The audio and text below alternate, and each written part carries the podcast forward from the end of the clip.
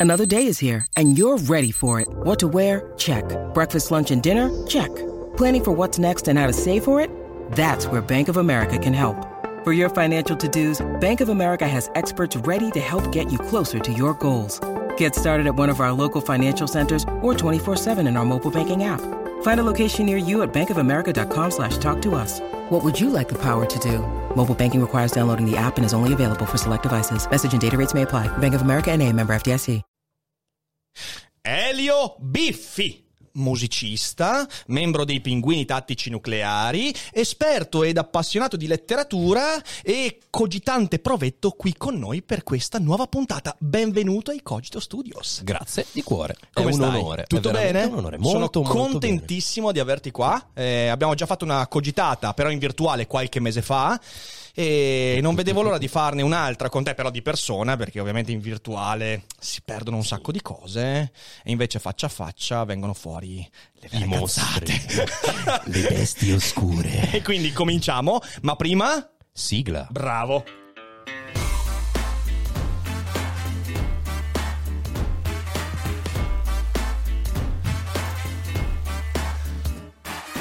Sei su Daily Cogito, il podcast di Rick Dufer. E chi non lo ascolta è cibo per gli zombie.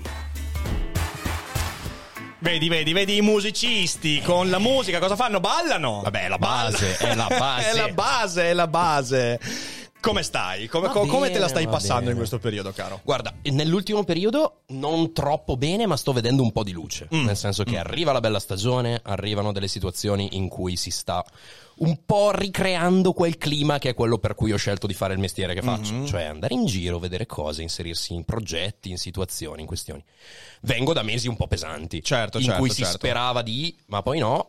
Chiaramente con il progetto dei pinguini va tutto molto molto bene, Certo. sono molto felice di tutto quanto, però le mie piccole cose, un po' più locali magari, eccetera, Sì. sono in una fase di sopimento ancora. no? Mhm, E Perché tu sei, che sei un animale da palcoscenico come me. Cioè, quando Sì. è che hai cominciato? Quando è che Sì, hai sì, sì, sì. cominciato? Allora, i primissimi ricordi che ho del suonare sono, anzi, del suonare davanti a qualcuno è alla festa del, non dell'oratorio, ma una delle feste di paese tipo Sagra, Mhm. in cui, eh, festa organizzata anche da miei genitori e cose, c'era questo mini palco e ho fatto un, un concerto doppio, con addirittura Ah. due band, le prime due band che io abbia mai avuto, e avevo 14 anni.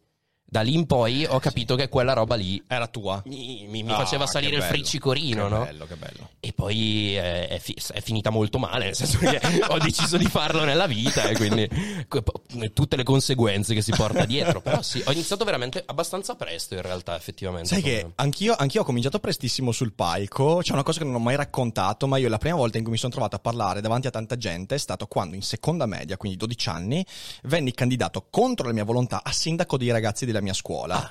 E parlai davanti a questi 400 ragazzi, inanellando una serie di figure di merda incredibili e divertendomi un casino. Certo. Perché a un certo punto io, tipo, c'era sto programma e io ero, ero un mezzo scapestrato. Cioè, ero- andavo bene a scuola, ma ero, ero un coglione, ok?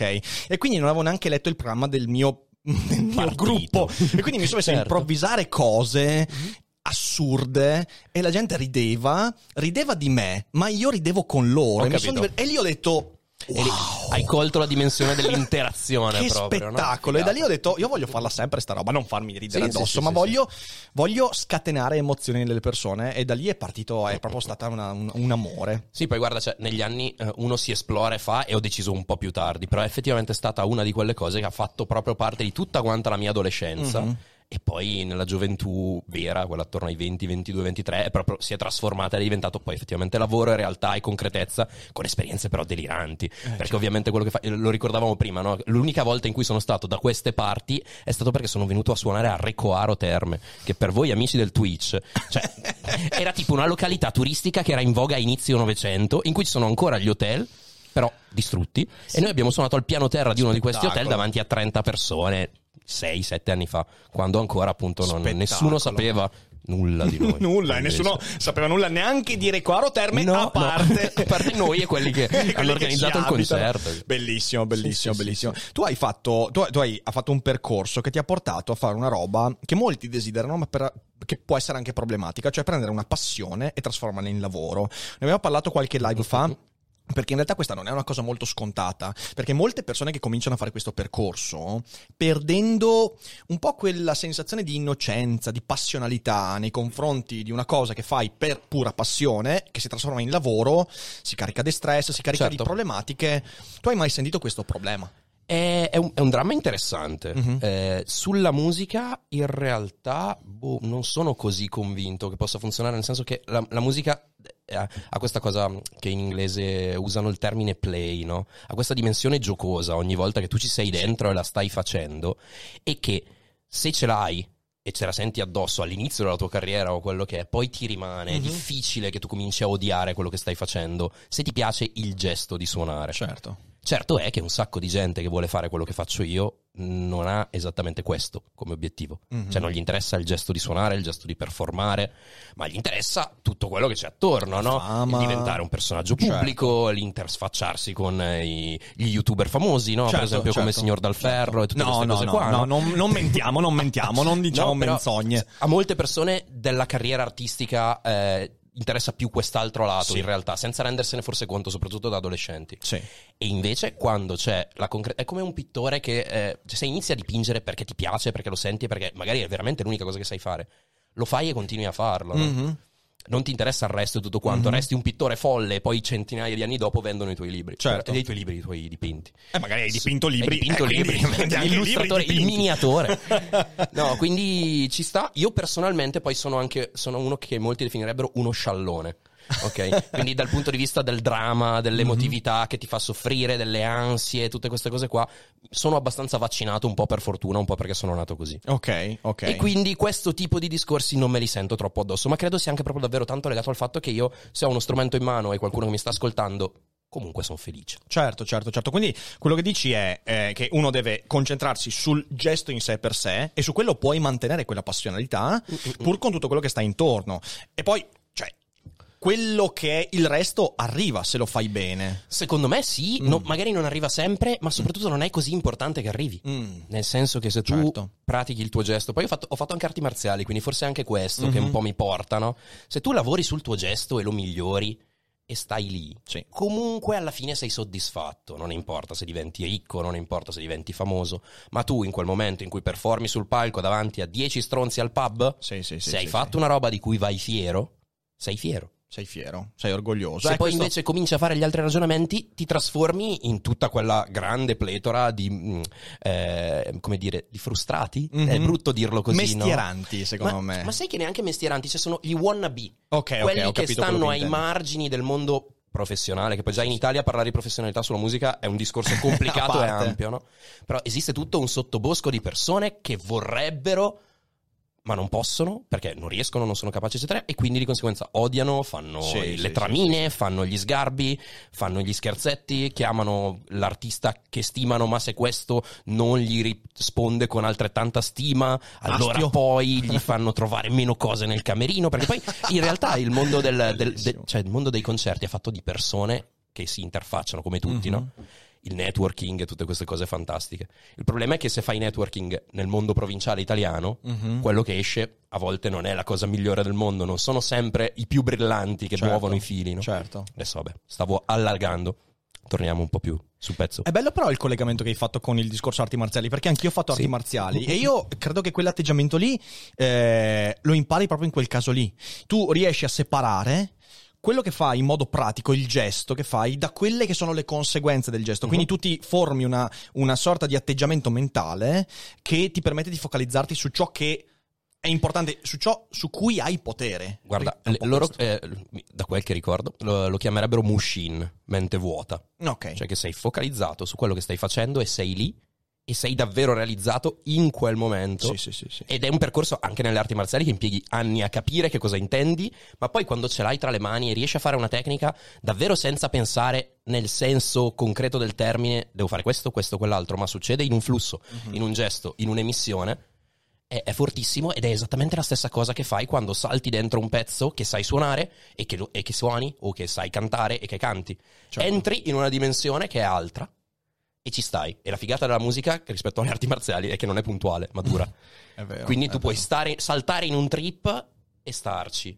e Sì, stare sì, in sì. quella cosa che poi vabbè è anche una delle magie più belle della musica in generale che ti spezza tutto quello che hai attorno tutti i flussi che hai attorno se sei catturato da quel flusso musicale Mhm. eh, spariscono e tu diventi quella cosa lì e per un tot di tempo tu sei lì dentro con la testa anche se il tuo corpo è seduto a un tavolo o sta facendo dell'altro, la tua testa è lì e quindi magari il tuo corpo può allenarsi senza... ma tu sei con la testa e con la consapevolezza no? in quella dimensione Sì, è una sì, figata sì, totale sì. secondo È me. quello che è intorno, per il momento si estranea e tu sei in quello. E questo E poi è- dicevamo la riduzione rumore nelle cuffie, vai in quella direzione lì, perfetta. perfetto, perfetto. Costruire la tua Poi la riduzione distrazioni. Sì, sì, sì, Esatto, esatto. Questo vale anche molto per la scrittura. Sai, eh, io eh, ovviamente in epoca pre-pandemica, poi speriamo di tornare molto presto, però facevo il corso di scrittura creativa e io una delle cose che dico sempre ai miei studenti è eh, guarda che tu devi scrivere per il piacere di scrivere, devi scrivere per allenarti nella scrittura per sperimentare. Tutto quello che è intorno. Tantissimi scrivono nel tentativo di diventare famosi, tantissimi scrivono nel Pazzi. tentativo di farsi pubblicare. Adesso diventi famoso e poi scrivi. Eh, Succede peraltro, questo. Ma è successo sempre. Guarda che quello di cui non ci si rende conto è che è Mhm. successo sempre. Tu Certo, vai a guardare le carriere meno libri. degli Edgar Allan Poe, ma tu guarda Edgar Allan Poe, guarda Verne, sono tutte persone che avevano una celebrità, un certo tipo di credibilità che li ha portati poi a eh, usare la scrittura come mezzo, mezzo comunicativo, quindi è sempre successo. Adesso c'è questo scandalo che, oddio, gli influencer che Ma pubblicano no. libri. Ma eh, ragazzi, è sempre successo e succederà sempre. Adesso c'è un altro fenomeno che è quello invece di pubblicare solo perché uno è influencer e quello magari scrive fa scrivere anche ad altri, però poi io dico sempre una cosa, bene che sia così, perché se Mondadori riesce a pubblicare tanti libri di quegli influencer significa che poi può avere anche il margine Certo. per pubblicare il libro di magari quello che verrebbe per pubblicato. l'arte, no? E non per il Esatto, mercato, esatto, quello, esatto, per fare i quindi- discorsi proprio tagliandoli con l'accetta. però, però questa è una cosa veramente importante, quindi eh, riuscire a individuare qual è eh, il tuo, il tuo campo, quello che vuoi fare. Eh, perché alla fine io credo che, adesso correggimi, però quando sei in un ambiente anche molto, eh, molto disturbato, come può essere un concerto, come può essere un tour, qualsiasi cosa, in cui le distrazioni sono 10.000, eh, tu devi sempre tenere alta l'attenzione. Qual è l'unica cosa su cui hai potere? Tu. È Sì, sì. musica. Il, il- il mio corpo e quindi la musica. E quindi la musica. Sì, Nel sì, sì, senso che questo- poi è quello che fai con le tue dita che controlli delle cose che succedono Eh, musicalmente. Però sì. sì. È un, es- è un bel esercizio anche di autoconsapevolezza, Certo. di autoanalisi. Non tutti gli artisti e, i- e nemmeno non tutti i musicisti, nel senso dei professionisti che magari non hanno una faccia pubblica, ma suonano turnisti o cose Mm, del genere, hanno questo tipo di approccio. Però secondo me è una cosa che, mh, che dà molto al tipo Sì, di sì, esperienze sì, che, sì, uno, sì, sì. che uno vuole e può fare.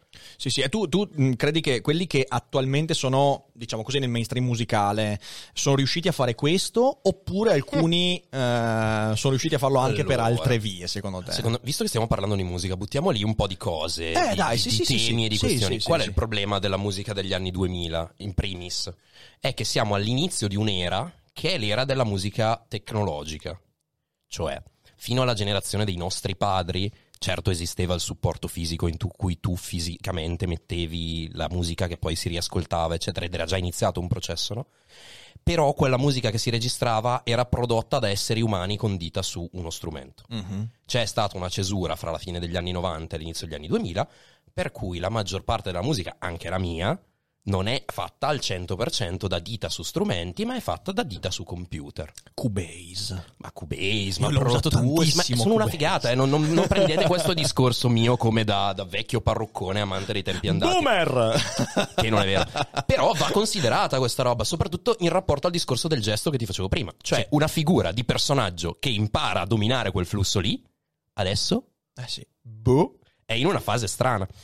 Infatti, adesso il mainstream principalmente non va verso la musica suonata o che ha un'esecuzione concreta. Sulle voci è un altro discorso e questa è la grande salvezza di questo tema, nel senso che siamo, sì, esistono i sintetizzatori vocali ovviamente, ma la possibilità di modulazione, varietà e modifica che ogni singola voce umana ha, per ora un computer non lo può fare. Mhm. E infatti quello che noi, eh, che, che noi, che, che il mercato ci propone come utenti, principalmente sono voci. Mhm. Facce singoli ben riconoscibili con voci particolari Mhm. che ci danno un'idea di quel segmento di mercato. E le cose stanno andando in questa direzione qua, però secondo me è possibile mantenere perlomeno il ricordo e l'esistenza e la possibilità di un universo altro. Mhm. Nel senso che è chiaro che poi il mondo produttivo che vuole sempre più musica, ne vuole sempre di più, ne vuole sempre più veloce, e il digitale va anche in quella direzione lì. Si impiega molto meno tempo a fare un disco oggi che 20 anni fa, 30 anni Certo. fa, 50 anni fa. Certo. E va benissimo, non, è- non dico che si faccia musica sempre più brutta, però si stanno tagliando fuori professionalità possibili. Eh, figure, cioè anche il numero dei turnisti che, sta- che lavorano in Italia adesso, comparato al numero dei turnisti che ci lavoravano 30 anni fa o 20 anni fa, è drasticamente ridotto. Si tratta di poche decine di individui che suonano nella maggior parte dei dischi di musica, mh, eh, come dire, mainstream che si ascoltano.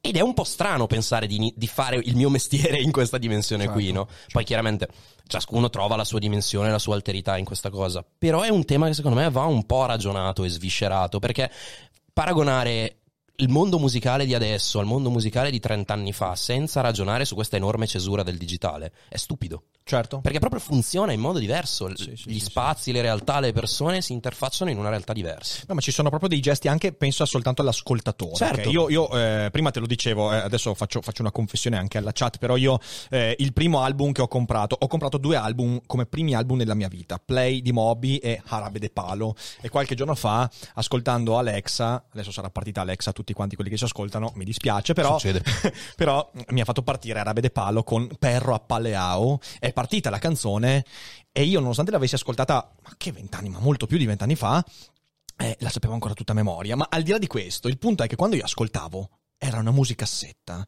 dentro il Mm. Walkman e quando io volevo riascoltare per esempio quel pezzo io tornavo indietro e ci voleva del tempo per tornare indietro Certo. fino a quel punto del nastro e di solito lo sbagliavi quindi andavi avanti indietro andavi benissimo il digitale ha radicalmente cambiato questa cosa il motivo per cui siamo passati da una musica vissuta per album io vero, ancora vero, ascolto gli album. Alla musica singola, adesso è il singolo che conta, è perché adesso tu hai una selezionabilità immediata di qualsiasi contenuto.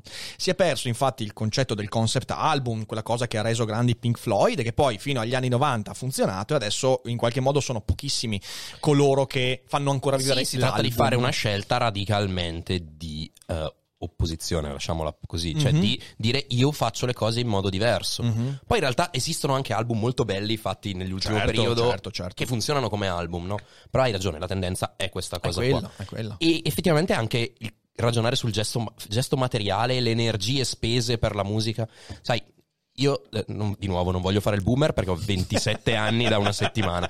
Però io quando avevo tre- 12 anni andavo a comprarmi i dischi in città. Io abito fuori città, prendevo il mio, i primi autobus che ho preso nella vita sono per andare al negozio di dischi.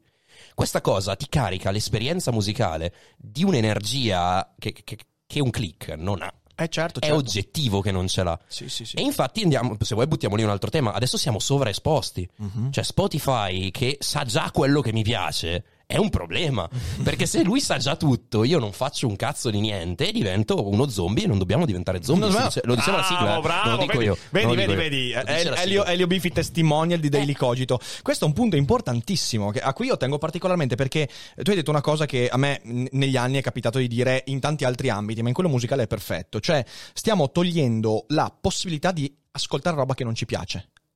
E pensa a questa cosa qua. Io ehm, a casa ce li ho ancora tutti i CD e gli album che ho comprato, ho le musicassette, alcune sono sicuramente smagnetizzate. Però nel tempo mi rendo conto che ho ascoltato un sacco di roba che ho detto.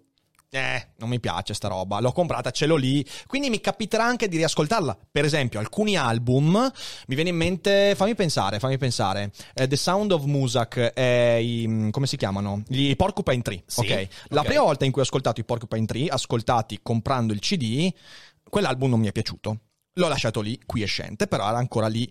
A distanza di qualche anno l'ho ripreso, l'ho riascoltato e ho detto porca miseria, io in questo album non avevo visto delle cose bellissime. Ed è un album che io adesso adoro ed è nei miei preferiti di Spotify. Mi rendo conto che se avessi avuto solo su Spotify quella roba, non mi sarebbe piaciuto. Se l'avessi ascoltato, non mi sarebbe piaciuto Certo. e non l'avrei più riascoltato. Certo. E questa cosa qua è interessante perché anche con i romanzi vale la stessa cosa. Tu hai un libro, lo leggi a 17 anni, non ti piace. Lo leggi a 25, cavolo, non ci avevo visto delle cose. E questa è una dimensione che si perde un po'. Ehm, più che altro hai ragionissimo e, e si va anche in una direzione in cui quindi di conseguenza la complessità e la stratificazione Mhm, nel contenuto mhm. musicale o meno non è così importante. Cioè se tu devi convincere al primo ascolto, Eh sì, devi convincere al primo ascolto, non al sedicesimo. certo. E questa cosa che dici tu è effettivamente vera, è un po' sparita questa possibilità eh, di nuovo, stiamo facendo discorsi un po' da boomer che non vanno bene perché No, siamo ma in poi diretta magari ragioniamo Twitch. anche ci sono anche tante cose positive in questo, eh. cioè io sì, credo vabbè, che ci sia tantissima la la lì. varietà, quindi La varietà e poi soprattutto l'orizzontalità. l'orizzontalità. Cioè adesso Sì, io sì, e te, eh, cioè io, il me sedicenne che si chiude in stanza a fare un disco, eh, era già più difficile anche solo appunto 15 anni fa, 10 anni Sì. fa. Adesso davvero scarichi garage, cioè io mh, mi, mi è capitato per gli ultimi progetti musicali che ho fatto da solo di produrre su iPhone con GarageBand. Ok. E funziona. Certo, E certo. vengono delle robe molto fighe se uno ha un minimo di gusto e, co- e capacità. Questa roba qui è pazzesca. Mhm. Il proble- un altro problema che però io vedo nel mondo digitale è anche la- il rumore di fondo, cioè la varietà è fighissima, ma se c'è un sacco di casino nessuno riesce a ascoltare la tua musica in mezzo a 500 musiche diverse. Sì, sì, sì, sì, sì, Quindi boh, è, è tutto strano forte e di nuovo, cioè, per, per me la salvezza è il gesto musicale nel senso di esecuzione, nel senso di performance, Mhm. che anche è quasi di antropologico e rituale se vuoi, non è più solo la musica come quella cosa lì di flusso nelle orecchie o faccio un disco perché, ma è costruiamo una comunità di persone, una tribù che crede in- nelle stesse cose in cui credo io, che dice Sì, che, sì, sì. che Che si ha delle- riconosce delle nelle mie ritualità, parole, certo. delle ritualità, degli inside joke, esattamente come voi create una community su Twitch. Nel mondo reale si sono create per secoli le community, no? Certo, certo, In certo. vario modo. E questa cosa salva la musica. Certo. Perché poi chi riesce a fare questo smette di essere fenomeno da appunto big hit di Spotify o cose del genere, ma costruisce una carriera vera. Sai, se volessi ragionare proprio a aprire la, la pagina filosofia su quello che hai detto, eh, c'è, c'è un filosofo, non so se tu ti è mai capitato di leggerlo, ma è per me è straordinario, che è Bergson. Bergson utilizza, utilizza un concetto, il concetto di durata. Lui dice, Mhm. nella realtà ci sono delle cose che hanno una loro durata, cioè che hanno una stratificazione che tu non puoi velocizzare, non puoi saltare dei passaggi. Eh, c'è un passaggio bellissimo in un libro che è Pensiero e Movimento, in cui lui dice, parla della vita psicologica, quindi della nostra maturazione. Lui dice, la vita psicologica è come una melodia. Puoi tu prendere una melodia e accorciarla, tagliarla, velocizzarla senza snaturarla. No. Quello che tu stai dicendo è per arrivare a eh, maturare un gusto musicale, per riuscire a suonare, hai bisogno di durate, cioè ci metti un tempo, ci metti una certa fatica.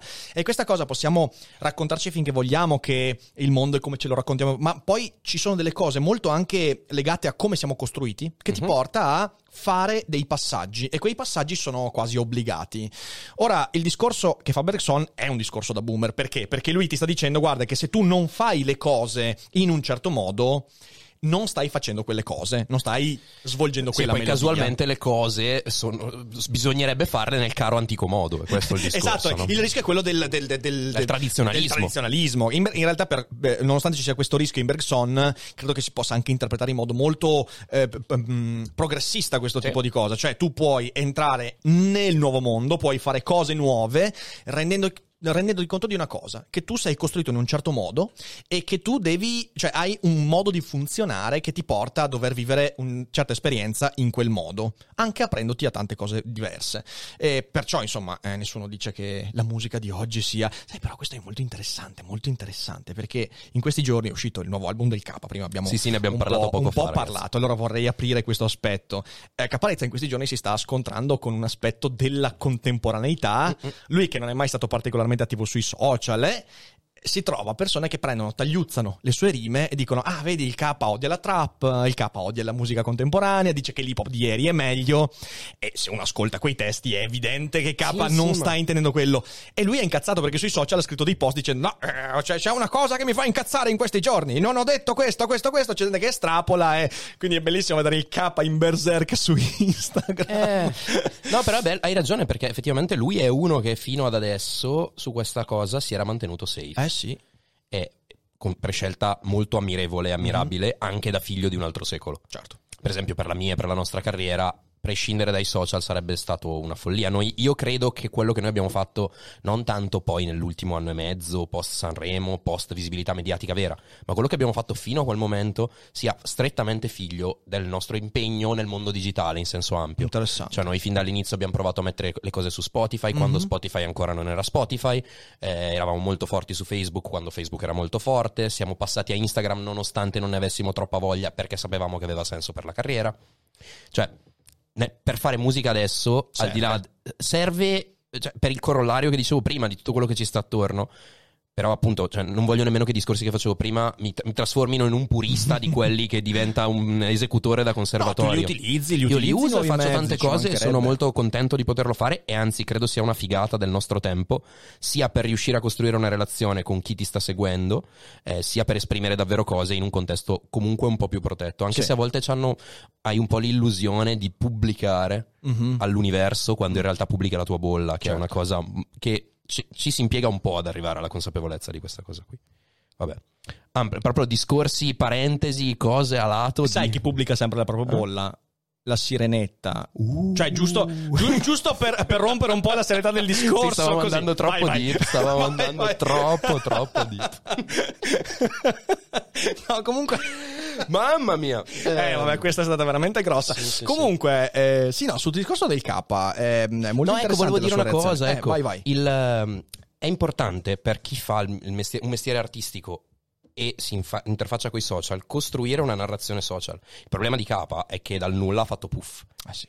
Se invece, cioè io credo anche molto nell'educazione del pubblico. Poi, son- tra l'altro, i miei social sono anche relativamente piccoli, quindi posso parlarne solo fino a un certo punto. Mm. Però, se eh, si raccontano certe cose con una certa modalità, si smontano certi meccanismi in qualche occasione, si riesce a rispondere ai commenti in una maniera che non sia offensiva per il commentante, ma che faccia capire che ha detto una stronzata. E si costruisce di nuovo una community sana di cose positive, eccetera. Beh, allora è fichissimo. Sì. Cioè, Sì. sape- poter avere il feedback eh, da qualcuno su io ho appena fatto questa cosa, la- l'avete appena sentita, mi dite che cosa vi è piaciuto e che cosa no, Mhm. ti permette di lavorare su quello che stai facendo con degli strumenti in più che sono fichissimi. Sì, sì, sì, assolutamente. Certo, il gradino successivo è, è Salvini che prende un nostro testo da Red Ronnie e, e dice questi qui vogliono fare violenza sulle donne. Però il confine va mantenuto, bisogna tenere una linea salda di persone che sanno Eh, sì, sì, farla questa Bisogna cosa. un po' di, stoicismo, sì. cioè un po' di stoicismo ci vuole. Perché sennò si, si fugge. Tanti, altri- Sì. tanti artisti a volte invece fanno la- l'idea- eh, hanno un po' l'idea di dire io sono l'artista, do la mia arte e sparisco dal certo, mondo. certo. E questo è fallace secondo me. Questo è fallace, in realtà, anche perché non è mai avvenuto veramente così in modo, in modo, eh, lineare, c'è sempre poi un interscambio. Forse si è velocizzato quell'interscambio, però poi c'è sempre. Anche perché poi il musicista fa gli eventi dal vivo, l'evento dal vivo che ti piaccia o meno ha un feedback molto preciso. A me sembra, mi, so- mi sto formando questa idea e credo che questo valga anche, ovviamente nel campo in cui io lavoro, ma questo vale anche nel campo della musica, della produzione artistica, che in realtà quello che è avvenuto negli ultimi vent'anni, questa rivoluzione tecnologica, l'avvento dei social, stia cambiando, però solo temporaneamente, i criteri di valutazione che- con cui si produce un certo tipo di arte. Ti- cerco di essere un po' più preciso. Tu prima hai parlato di orizzontalità. È vero, attualmente i mezzi che abbiamo ti permettono di eh, dare a chiunque abbia un minimo di cognizione dell'uso degli strumenti la possibilità di produrre contenuti. Eh, qualche anno fa è venuto fuori il primo film interamente girato con l'iPhone, che però era di un regista famoso, poi dopo poco è arrivato il primo film di uno che non aveva mai fatto neanche un film con l'iPhone. I risultati poi li decide chi vede queste, io non le ho viste, quindi non so, so soltanto queste cose qua. Eh, però ecco, io ho un po' la convinzione che questa orizzontalità a un certo punto troverà di nuovo le- i propri criteri di selezione. Perché? Per il rumore che dicevi. Sì, no, ma è vero. Ti capisco e ha senso. Cioè, i detentori del gusto, questo termine che mi hanno insegnato in università, Mhm. eh, non esistono più ed è un problema. e A un certo punto torneranno ad esistere Eh e non sì. è stupido quello che dici. Cioè, come sarà? Non lo so dire ancora. Non so se succederà che arriveranno degli aggregatori di contenuti che poi avranno il potere. Spotify stessa comincia ad avere un grosso potere. Esatto. Eh, in questo senso, chi sceglie di mettere o non mettere in una playlist eh, X, Y o Z ha del potere di selezione Esatto. eh, editoriale quasi possiamo dire, no? Sì. Quindi già un pochino esistono queste figure. Certo, eh, non è più chiaro e come nell'ancien regime che quelli del conservatorio facevano la musica per il re e sapevamo qual era la musica bella e il resto era una merda. Eh, è tutto più complicato, forse sì, forse no, però anche nell'ancien regime esisteva la musica fuori da Certo, quella bolla certo, lì, certo. da quella- da quei criteri di selezione, da quello scremare, da quel setacciare, no? Certo, certo. Sono d'accordo con te che però a un certo punto in qualche modo un setaccio verrà fuori. E già un'altra cosa su cui non si ragiona tanto di questi ultimi vent'anni che sono uno swap point anche generazionale. Cioè, la mia generazione sta prendendo un- molto spazio, la mia, la nostra, la tua, quella degli under 30, anche perché... il- Sono contento che tu mi metta negli anni 30, è molto bello questa cosa. eh, no, dicevo, anche perché un sacco di, di quegli artisti, soprattutto nel mondo musicale, che hanno dominato la scena dagli anni direi 80 in poi, adesso non ci sono più perché stanno morendo uno dopo l'altro. Certo. Di Covid o non di Covid quello che è, non, È lo so, quello non che è, non vogliamo sì, dire esatto. male a nessuno, anzi ci mancherebbe tanta stima. Però è anche un punto di swap generazionale che, un- che il mondo non percepisce tanto. Sì, sì. Cioè, diciamo che fra gli anni 90 e gli anni 2000 di cose nuove non ne sono uscite così tante quante invece ne venivano conservate e mantenute all'interno di teche magiche televisive, eccetera, eccetera. Adesso queste teche cominciano a essere vuote loro- delle loro mummie, servono mummie nuove. Però questo è... Vuoi diventare una mummia nuova? Ma mi piacciono quelle dei gatti, soprattutto dei coccodrilli, sono una figata, secondo me. Vabbè, comunque sì, eh, essere mummia è importante. Eh, sì, sì, assolutamente. No, però eh, è, è un altro dato che va messo dentro questo enorme calderone Mhm. di ragionamento. Cambia il paradigma di selezione, cambiano le modalità tecniche di produzione, ma cambiano anche gli attori. Certo, Cioè, certo. davvero, nel senso che eh, se ci, cioè, guarda, non so, la scaletta di Sanremo di quest'anno è molto più simile alla mia playlist degli ultimi dieci anni di quanto potesse essere mai stata. Pazzesco. E ok che io faccio il musicista, sono insider e trovo le cose giuste che mi piacciono, più fighe e tutto quanto. Però non è casuale Mhm. questa cosa, che adesso la cioè, un contesto che era pieno di over 50 sia diventato pieno di under 30 o giù di lì. Sì, sì, sì, assolutamente, assolutamente. Questo è interessante. Sì, sai, su- sul ragionamento del, del cambiamento dei criteri dell'orizzontalità io mi accorgo che, almeno questa è una cosa personale, ma io sentendo anche tanti utenti, tante persone, mi accorgo che è una tendenza molto diffusa. Quando il rumore diventa troppo pers- pervasivo, tu rischi di creare il contrario rispetto a ciò che il rumore vorrebbe produrre. Il rumore vorrebbe portarti a fare più esperienze. E tu a un certo punto dici, sai cosa, ciao, mi ritiro, vado da un'altra parte. Questo avviene, è la, la- la- la sindrome da Netflix, come l'ho chiamata. Quante volte capita, eh, io sono certo che chi ci ascolta la vive questa esperienza, tu ti metti davanti a Netflix e cominci a dire, ok, scelgo di vedere qualcos'altro. Quando passi 40 minuti e non sai cosa scegliere, eh, prendi e ti metti a giocare a Nintendo Switch. Sì, sì, sì. E, e questo è un aspetto che, e per questo dico, questa roba non è, eh, non può durare in eterno. A un certo punto creeranno, si creeranno, non credo che ci sia qualcuno che ha il potere, creerà, ma si creeranno dei criteri di selezione che andranno a riverticalizzare un po' le Guarda, esperienze. butto lì un altro elemento. Ehm, ce n'è alcuni che non sono mai spariti. Le radio. È vero. Sono comunque un fattore, un attore del quadro Sì, di qui sì, sopra sì. enorme. Sì, sì. Essere in rotazione radio vuol dire delle cose, vuol dire numeri, vuol dire soldi, vuol dire visibilità e tutto quanto. Non esserlo vuol dire altre cose. Come entrarci è un mistero complicatissimo che non sto qua a svelarvi per la mia strada e la mia esperienza, però esistono ancora effettivamente ancora delle, delle cose che vanno, fanno da aggregatore e da selettore. Mhm. Cioè, non dico che eh, la musica di tutti, che tutti ascoltano deriva da quello che la radio gli passa, però in parte forse sì. Cioè, Sì, o, sì, per- sì. o perlomeno per l'ascoltatore, diciamo, meno selettivo, più pigro, più passivo. Sì, sì, sì, quello che eh, va in macchina a lavoro, se ne se- sente tre canzoni, poi si rito- ricorda a casa e chiede a Alexa di metterne una in più. Sì, o negli uffici, negli uffici c'è sempre la, radio, la radio attaccata, tu magari o al bar, sì sì è vero è vero. Quello effettivamente resiste perché è un tipo di esperienza molto casual. Che poi pensa, cioè, la radio è un media così vecchio, Mhm. Eppure è ancora così forte. Cioè, io percepisco più forte la radio che la televisione per certi punti di vista. Cioè, almeno nel mio, nel mio- campo, ovviamente, no? Eh, è più forte la radio che la televisione. Però anche come pervasività. Mhm. Cioè, se la televisione lentamente viene soppiantata dal mezzo web, la web radio è un, sempre sta- è un concetto che esiste e non esiste. Cioè, adesso semplicemente le radio tradizionali che trasmettevano in FM trasmettono in digitale. Mhm. Ma la scatola, quella è. Sì, sì, sì, assolutamente. Ma il motivo per cui sul lungo periodo, le- le- soprattutto su contenuti particolari più di intrattenimento, dal mio punto di vista, sta già succedendo nel mondo anglosassone, però il podcast supererà YouTube. Perché? Perché come la televisione, eh, la televisione ti, ti impone in qualche modo di sederti e guardare. Eh, voglio dire, alla fine, è vero, puoi anche ascoltartela, però di solito la televisione ti mostra anche delle cose. Tu vuoi fare Sì, sì, un'esperienza una forte componenza visiva. Devi Eh, guardare. Stessa visiva. cosa, YouTube. Eh, perché YouTube ha cominciato a fare YouTube Premium, in cui ti dice soltanto se paghi puoi eh, eliminare le pubblicità e ascoltarti in background. Perché YouTube, se tu non paghi, vuole farsi guardare. Stop. Chiaro. Perché le pubblicità te le mostra. Ehm, ed è molto più fruibile in realtà il mezzo podcast. Perché anch'io stesso, audiolibri e podcast, mentre faccio le pulizie a casa, mentre, mentre cammino, eh, non devo fare altro, cioè, cioè non, non sono talmente impegnato da non poter fare altro, posso fare anche altro. E la radio più o meno è quella cosa lì, quindi... Sì, sì, è un mezzo passivo. Mm. Cioè, ehm, di, di comunicazione passiva al- dal punto di vista dell'utente, no? Un libro è diverso, anche la musica scelta è un po' diversa perché c'è l'atto di scelta. Mm, mm, mm, mm, mm. Però, boh, No, una cosa... questa, Una cosa... questa dimensione... Cioè, eh, a me è veramente una cosa che fa strano è che resista ancora una roba inventata ai primi del Novecento. È vero, è Cioè, vero. ed ed è straniante in un contesto così diverso. Cioè, è lo stesso mezzo che usava Hitler per fare i discorsi, Mussolini per fare propaganda. No, però due esempi a che- caso, due Vabbè, esempi due proprio- personaggi che, che- che- Ciao, ma sto scherzando.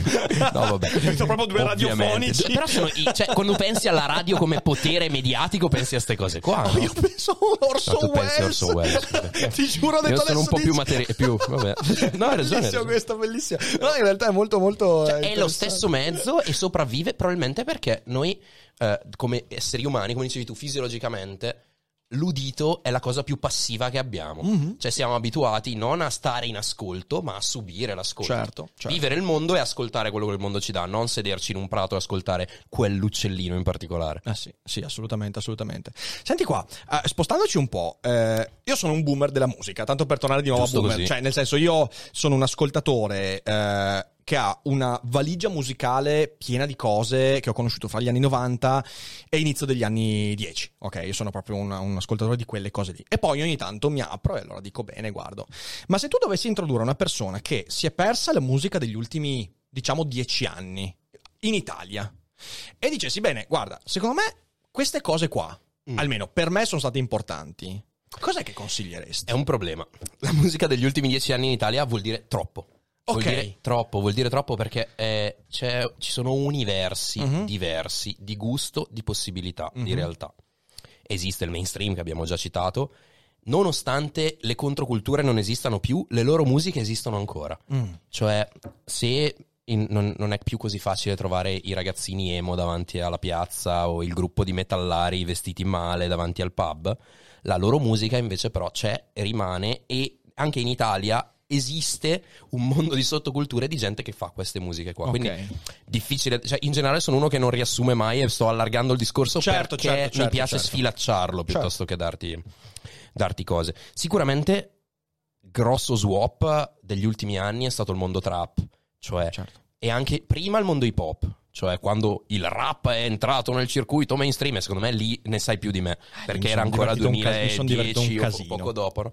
Poi però è arrivata la trap e tutto quello che è arrivato dopo come estetica, linguaggio e anche elementi tecnici. Mhm. Cioè se tu ascolti un pezzo trap con l'orecchio del musicista lo riconosci che è diverso da un pezzo hip hop e non è solo perché c'è l'autotune più infame. Vabbè, ma, Ma c'è proprio una metrica diversa, è tutto... Ci sono certo. eh, soprattutto di cose di percussioni sono molto evidenti. Ci sono i, i char- parliamo per i nerd musicisti in ascolto.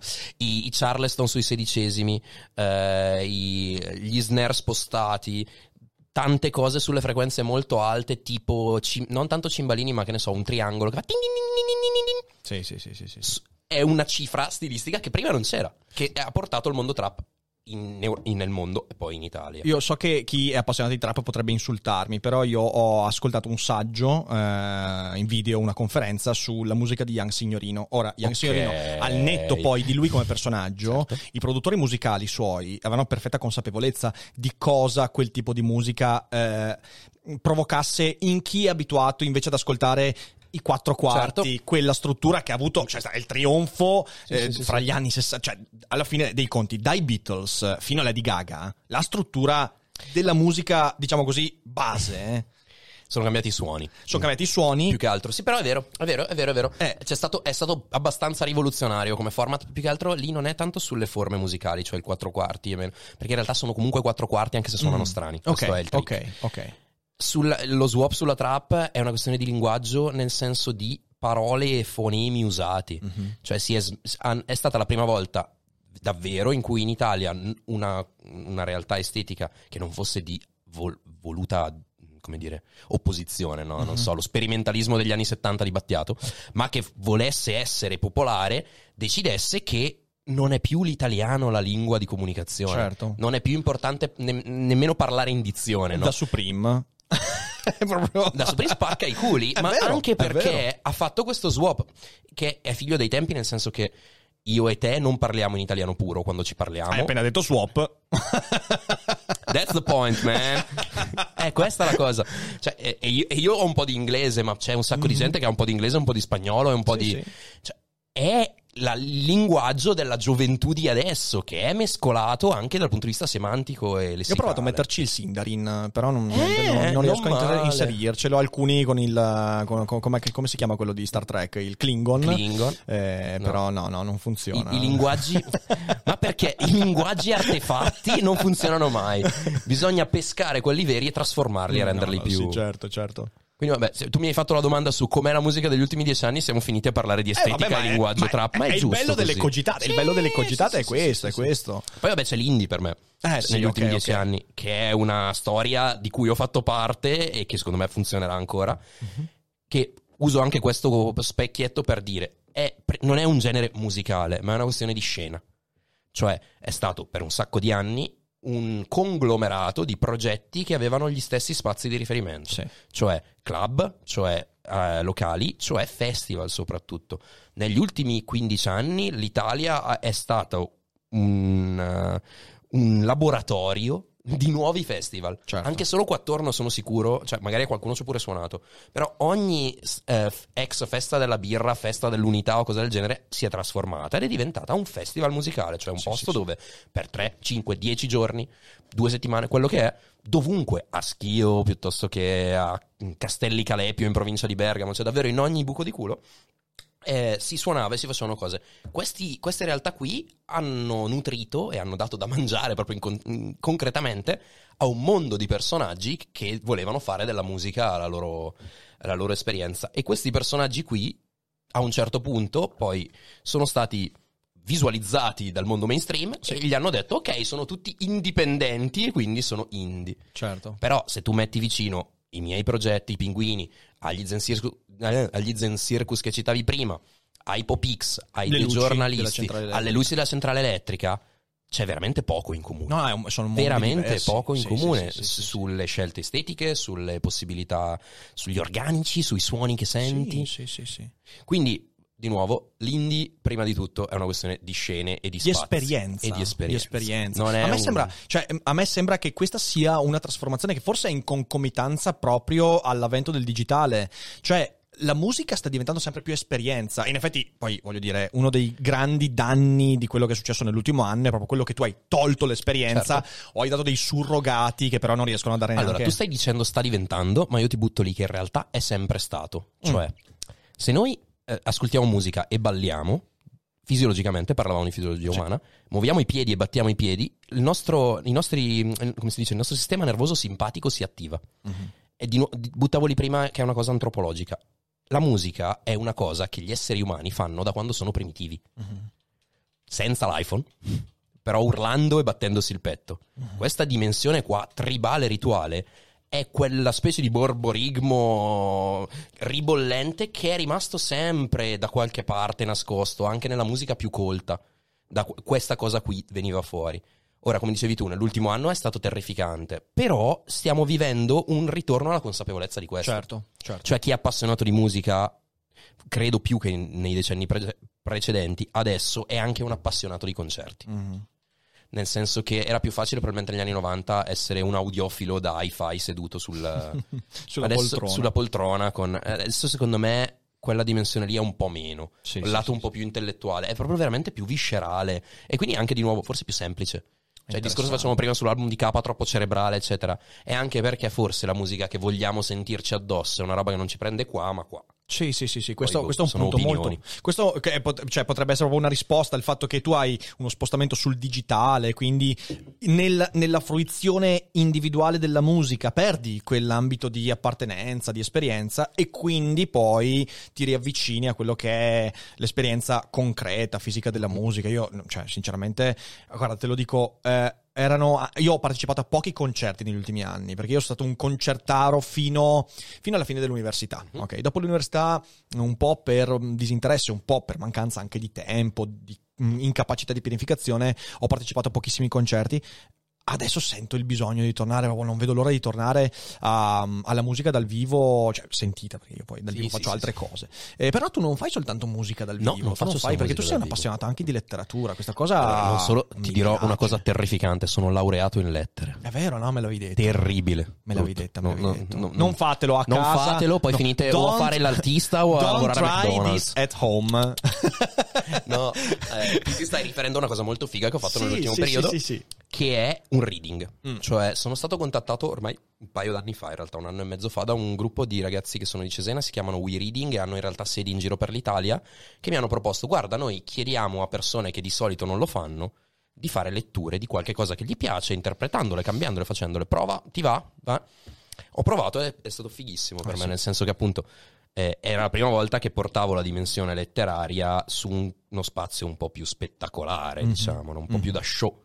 E mi sono inventato una cosa abbastanza carina. Io eh, leggo un libro di Borges, eh, un libro però abbastanza particolare di Borges, che è il libro degli esseri immaginari, che funziona praticamente come un bestiario medievale, cioè tante schede su animali fantastici delle tradizioni più variegate. Ci sono eh, principalmente quelli europei mitologici, ma anche cose dalla mitologia indiana, cose dalla mitologia araba, eccetera. Io ne ho selezionati alcuni e nel mio reading faccio pescare delle carte al, al pubblico. E in base alla carta che pescano, io leggo e poi, vabbè, approfondisco, dico quelle due o tre cose in più, perché comunque Borges scrive negli anni 50 questo libro e ne sono successe un po' di cose nell'immaginario collettivo Beh, sugli unicorni. no? immaginari ne abbiamo visti tanti Sì, negli sì, ultimi sì, anni. eh. Immaginari, immaginifici, eccetera, eccetera. Quindi, non so, citare i My Little Pony quando uno parla di unicorni è una cosa che va fatta, direi, perché sennò uno si perde un pezzo dell'immaginario collettivo. Quindi questo molto molto figo e mi, per- mi permette di tirare un po' più fuori quell'altra dimensione, un altro me, che non è il me musicista in senso stretto, ma appunto è me- è il me letterario che è in particolare legato al mondo fantastico. Mhm. Quando mi sono laureato io ho fatto una tesi su Mago Merlino, le origini nella letteratura di Mago Merlino. Ma che figata. Eh sì. Eh sì. Bellissimo. Eh, ho, ritro- ho capito, cosa che avevano già capito tutti, che se l'è inventato un tizio a un certo punto. Nel 1100 e sti cazzi, ora non ricordo esattamente 50 tipo, un tizio che si chiama Goffredo di Monmouth, che ha scritto un libro che si chiama Historia Regum Britannie, rimanipolando cose precedenti, eccetera, a un certo punto si è inventato sto personaggetto unendo insieme elementi di altri personaggi Mhm.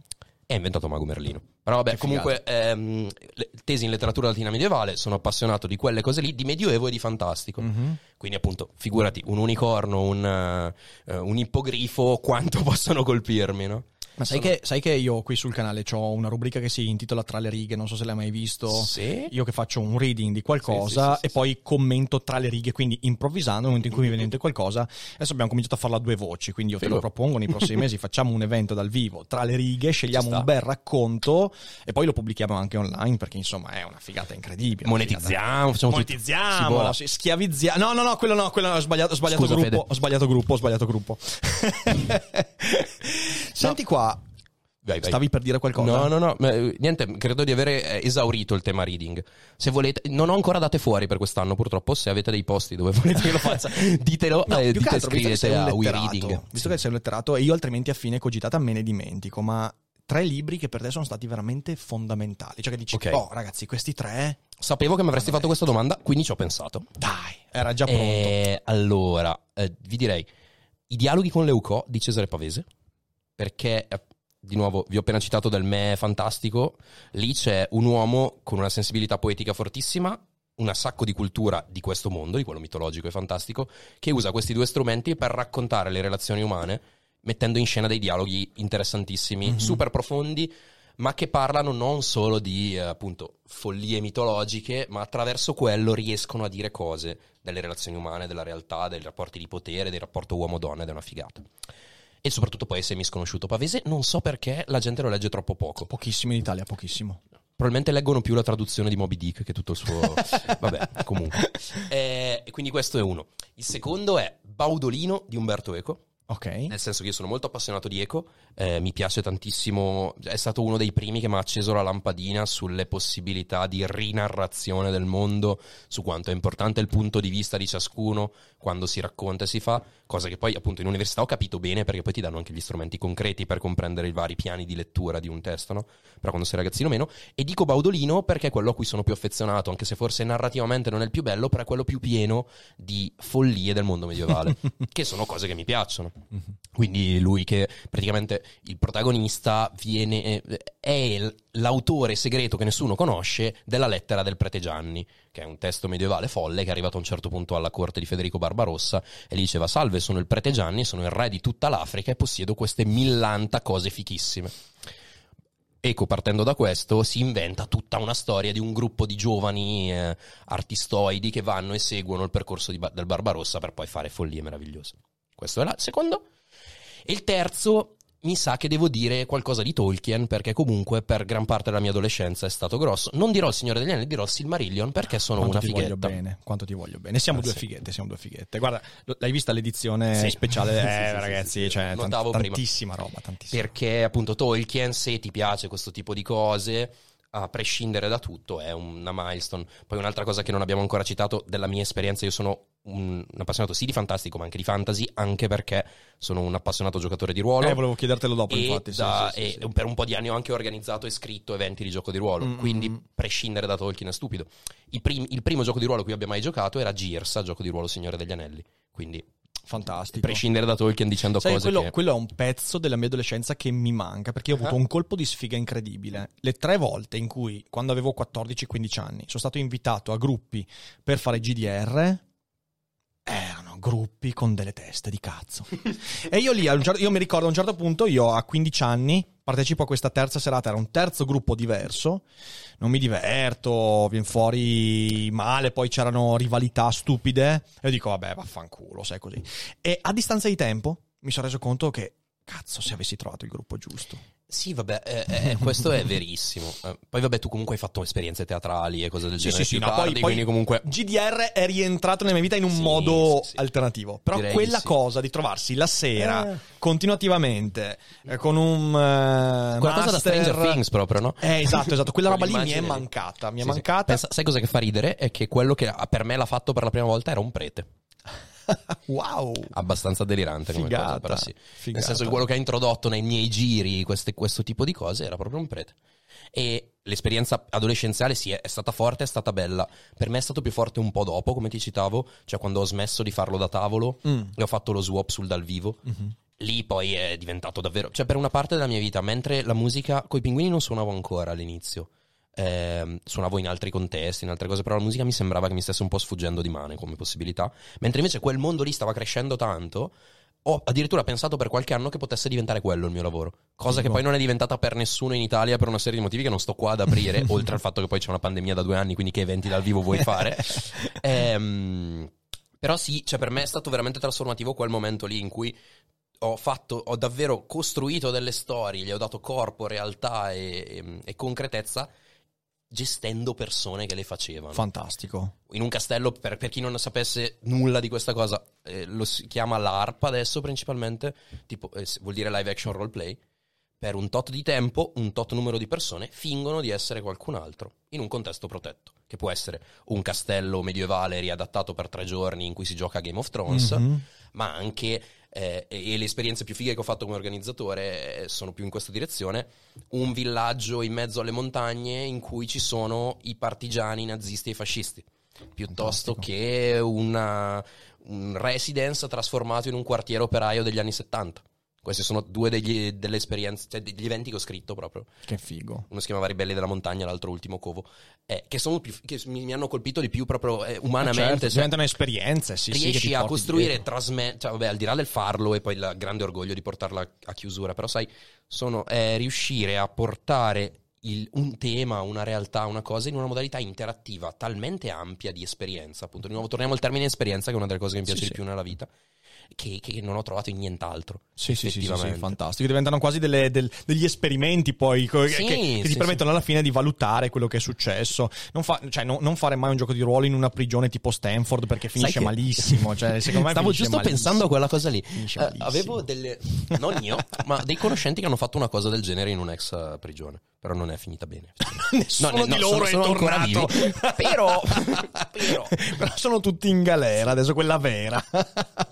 Eh, guarda, quando, io mi ricordo, ma l'invidia che ho provato durante l'università quando vedevo persone che in realtà lo facevano da anni e io poi mi sono trovato nella situazione di dire, cazzo, adesso, adesso non, riuscirei a dedicarci il tempo che Mm. posso dedicarci, le energie.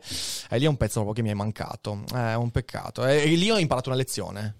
Non perdere tempo circondati delle persone che possono condividere quello che ti piace. Certo. non perdere persone, eh, non perdere tempo a- con persone che invece fanno roba che non fa per te, ma non perché loro sono cattive, ma perché devi trovare gente che, che, che, che- conquista Sì, però sai, l'adolescenza è anche un periodo in cui uno si esplora anche in Eh quest'ottica. sì, è vero, è cioè vero. si misura anche con gli altri. Col Questo- senno di poi sono facile costruiti. tutto, no? Eh sì, sì, è vero, è vero, è vero. Tolkien, Tolkien, che meraviglia, che bello, che bello. Eh, vedi, il Silmarillion è tanta roba, tanta roba. Cosa, co- co- come la vedi la serie? Sai che sarà sul Silmarillion e sulle appendici del Signore degli Anelli? Sì, non, non sono particolarmente entusiasta. Non hai particolari aspettative? eh? No. Sai che sono anni che io dico. Perché eh, Fate una serie sul Silmarillion. ti, ti confesso che negli ultimi anni sto un po' perdendo il gusto dell'audiovisivo. Ok. Cioè, non sono. Cioè, guardo le cose perché Mhm. non ho. Soprattutto figurati nell'ultimo anno e mezzo. Oh. Sono Oh. talmente soverchiato che non ho così tanta voglia. Eh, Ok. e, e poi, vabbè, secondo me, comunque, quei, quei libri sono proprio libri.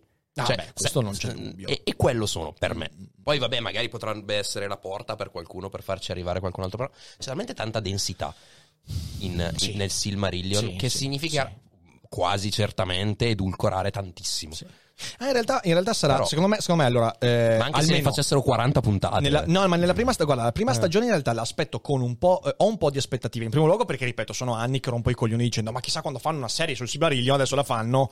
Quindi ho delle aspettative che forse sono anche troppo alte. E quindi mannaggia a me, perché le aspettative sono sempre quelle che ti fottono. Eh, però poi loro hanno scelto ehm, una parte che dà loro una vasta gamma di opzioni. Perché alla fine loro prenderanno le appendici del Signore degli Anelli, quelli in cui si parla Sì, di sì, sì.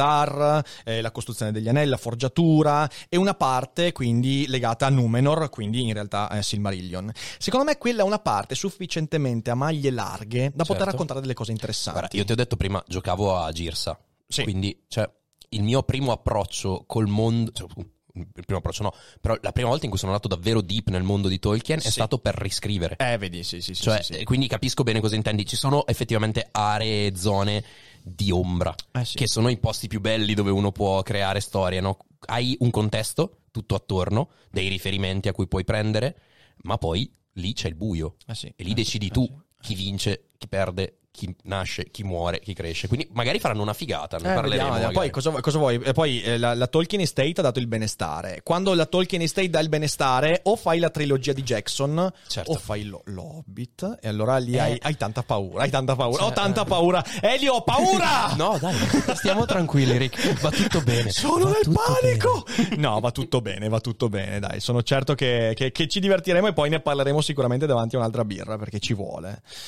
Oh, io... io- Abbiamo già finito il tempo a nostra Ma- ma che- ma che disposizione. figata. questo è un dramma. Ma questo è un Basta, dramma. Me ne torno. Via. Però, però in realtà poi chiacchiereremo con la gente in live, quindi insomma abbiamo ancora un po' di tempo. Però la nostra cogitata termina qui, Elio Biffi. Sono commosso. ma, ma con la promessa di rivederci intanto per un evento dal vivo. Ah, yes. Quando ritorno agli eventi dal vivo facciamo un evento dal vivo. E magari quell'evento sarà un bel tra le righe. Scegliamo un testo bello. Prendiamo bello. dei racconti di Tolkien che nessuno ha mai visto. Non so, qualcosa d'albero e foglia. Li, quelle- li scriviamo come Borges, li scriviamo noi, facciamo finta che li abbia scritti Tolkien Ah. e li facciamo passare per Tolkien. Secondo me, se lo facciamo a schio, forse. Cosa vorresti dire? Cosa vorresti No, dire? scusate, scusate. Questi pregiudizi maledetti di un bergamasco che viene un qua dice- bergamasco, cioè, con che coraggio faccio ste battute, vabbè. Stiamo scherzando. Vabbè, pensate voi, qui si invita la gente, poi sputano nel piatto dove si mangia, ma in realtà mi sono divertito un sacco, quindi grazie mille Bella, grazie per la te, chiacchierata. grazie a tutti. Se siete in live non andatevene perché adesso apriamo la chat vocale, chiacchieriamo un po'. Se siete in differita, beh, mannaggia voi perché sappiate, la precogitata è stata un delirio totale. Se siete abbonati a Twitch potete anche recuperarvela. Eh, vi consiglio di recuperarla se proprio volete, insomma, perdere stima di questo canale, sto scherzando. E adesso c'è anche la post cogitata, quindi insomma, chiacchieremo un po'. Eh, condividete la puntata, io metto sotto tutti i riferimenti, insomma, metto sotto quello che potete conoscere del qui presente Elio. E niente, io vi ringrazio per essere stati qui con noi, grazie a Elio Biffi per avere, essersi sottoposta a questa, a questo- a questa esperienza. E non dimenticate che non è tutto noia. Ciò che pensa. Si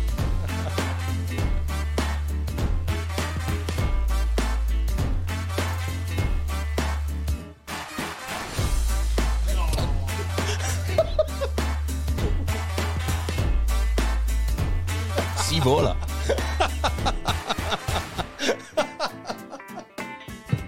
Mamma mia. Che delirio!